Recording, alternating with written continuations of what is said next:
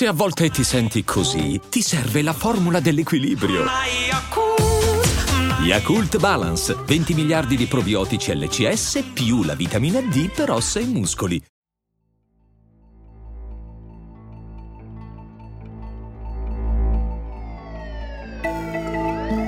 Un interrogatorio, un sistema che crolla, una stagione di sangue e piombo, un'intervista che fa male, amici scomodi, droga, arresti e un calciatore che vive la sua vita in contropiede, solo contro il mondo. Sono Chiara Soldi, questo è il rosa e il nero, storie e misteri dal mondo dello sport.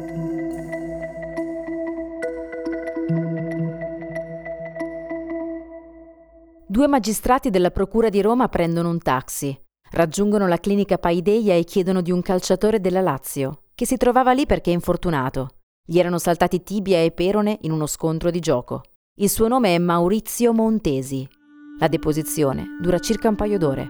Qualche giorno dopo, l'avvocato del giocatore ai giornalisti dirà che il suo assistito aveva finalmente sputato il rospo, che si sentiva più sereno è il 23 marzo del 1980, quando scoppia lo scandalo del calcio scommesse.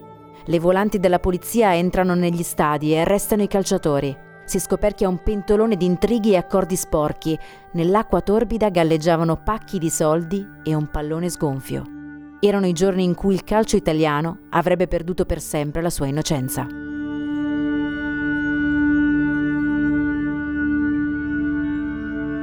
Ma cosa ha detto Montesi ai magistrati? Racconta di aver ricevuto un'offerta di 6 milioni di lire per perdere una partita contro il Milan. L'aveva anche rivelato in un'intervista al giornalista di Repubblica, Olivero Bea.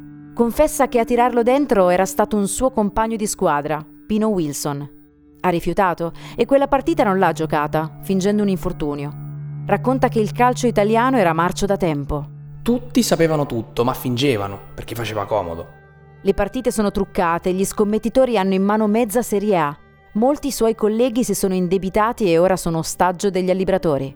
Montesi si becca quattro mesi di squalifica per omessa denuncia. La Lazio finisce in Serie B. Molti suoi compagni, da Wilson a Cacciatori, da Giordano a Manfredonia, sono squalificati. Da quel giorno la sua vita non è più la stessa.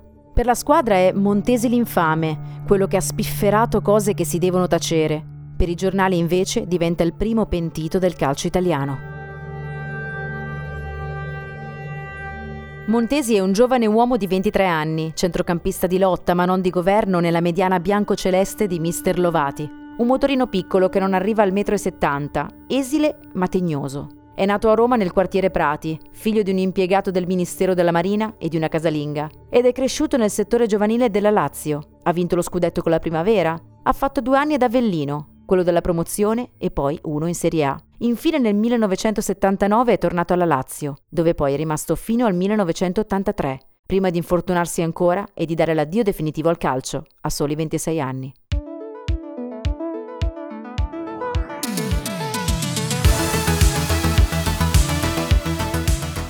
Come dicevamo, tutto ha inizio il 23 marzo del 1980 Pochi mesi prima, alle Olimpiadi invernali di Lake Placid, l'Italia aveva deluso le aspettative conquistando solo due argenti nello slittino, mentre la nazionale statunitense di hockey aveva battuto i russi nel più clamoroso upset della storia dello sport, ricordato ancora oggi come il Miracle on Ice. La colonna sonora di quel periodo? Un successo pop inglese diventato nel tempo un vero e proprio cult.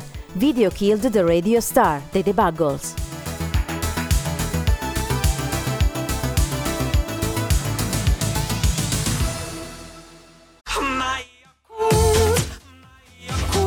Se a volte ti senti così, ti serve la formula dell'equilibrio. Yakult Balance, 20 miliardi di probiotici LCS più la vitamina D per ossa e muscoli. Ma per capire meglio il contesto in cui si muove Montesi, bisogna tornare agli anni che chiudono il decennio più cupo della storia italiana.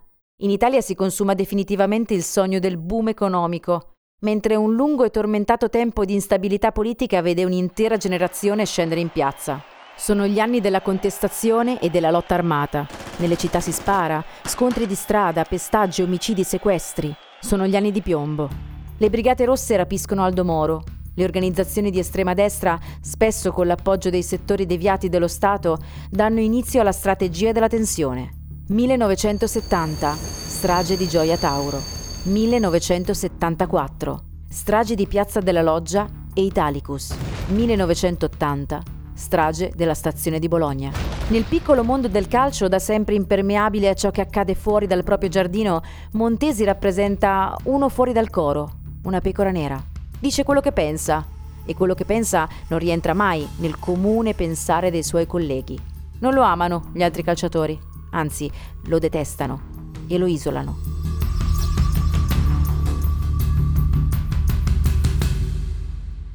Montesi ha i baffi folti, i capelli arruffati, l'aria cupa e irrequieta. Sembra un personaggio uscito da uno di quei film poliziotteschi che vanno così tanto al cinema. Non nega le simpatie per il Partito Comunista, frequenta ragazzi che gravitano nei gruppi extraparlamentari di sinistra, quelli che diventeranno i serbatoi delle Brigate Rosse. Nel 1978 rilascia un'intervista a lotta continua. Il giorno della sconfitta a Vicenza, per un errore dell'arbitro, la città è scesa in piazza, volevano sfasciare tutto. Qui la gente parla di calcio al 90%, forse perché la gente nel calcio si sente protagonista, ma il calcio non rende protagonista la gente, la rende cieca. Centinaia di milioni per costruire uno stadio in 100 giorni, ma poi l'ospedale continua a fare schifo, scarafaggi e macchinari inutilizzati, ma per quello la gente non scende in piazza. È sulla passione calcistica che hanno sempre speculato gente come Bianco o De Mita. Avellino è una delle città più povere d'Italia, non c'è nulla tranne questo enorme stadio i tifosi poi sono degli stronzi, vivono il pallone come un dramma, fanno il gioco del sistema, sono le vere vittime del calcio che ti fa sempre vedere la vita in funzione del successo. I ragazzi vogliono fare i calciatori molto spesso solo per la figa o per la BMW.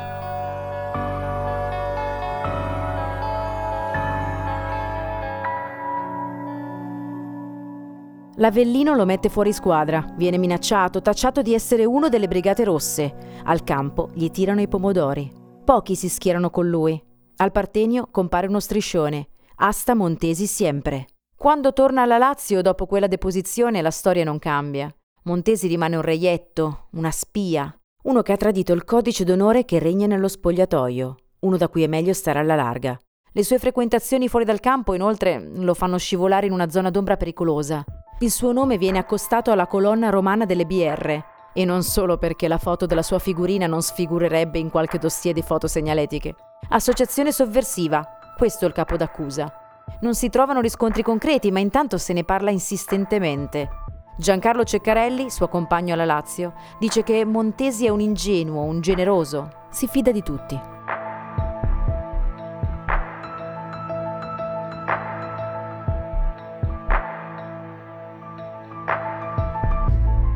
Nel novembre del 1981 gli agenti della narcotici lo arrestano.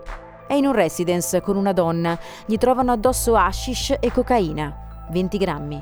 Nell'appartamento c'è tutto il necessario per confezionare le dosi. Montesi prova a difendersi, sostiene che la cocaina è per uso personale, si dichiara tossicodipendente. Ha ricominciato ad allenarsi dopo il terribile infortunio da appena un mese. Vuole tornare a giocare. La Lazio gli ha affiancato un preparatore atletico personale. La Narcotici invece sospetta che Montesi sia coinvolto in un traffico di stupefacenti. Ci ricascherà più tardi e nel 1992 verrà condannato a quattro anni di carcere per traffico internazionale di droga. Finisce in galera, la sua parabola declina nel buio di una cella. Passa molto tempo e intanto Maurizio Montesi sparisce.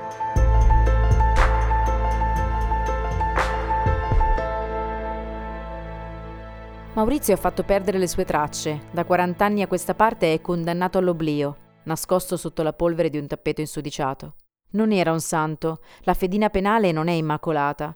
Ha costeggiato ambienti equivoci e malavitosi. Aveva vaghe e confuse idee di rivoluzione, ma ha avuto per primo il coraggio di denunciare il marcio di un mondo omertoso come quello del calcio italiano. Ogni tanto il suo nome è tornato a galleggiare ancora in qualche riga della cronaca portando con sé il riflesso di un tempo lontano, che molti preferirebbero dimenticare. Qualcuno dice di averlo visto in India, altri sostengono che si è rifatto una vita in Sud America, o forse vive in Francia, o chissà, nella sua stessa Roma. Montesi, nell'immaginario popolare, è diventato un personaggio letterario, scomodo, contorto, oscuro e contraddittorio, uno di quelli che in una notte buia si infilano in una strada sbagliata, svoltano furtivamente l'angolo e spariscono per sempre.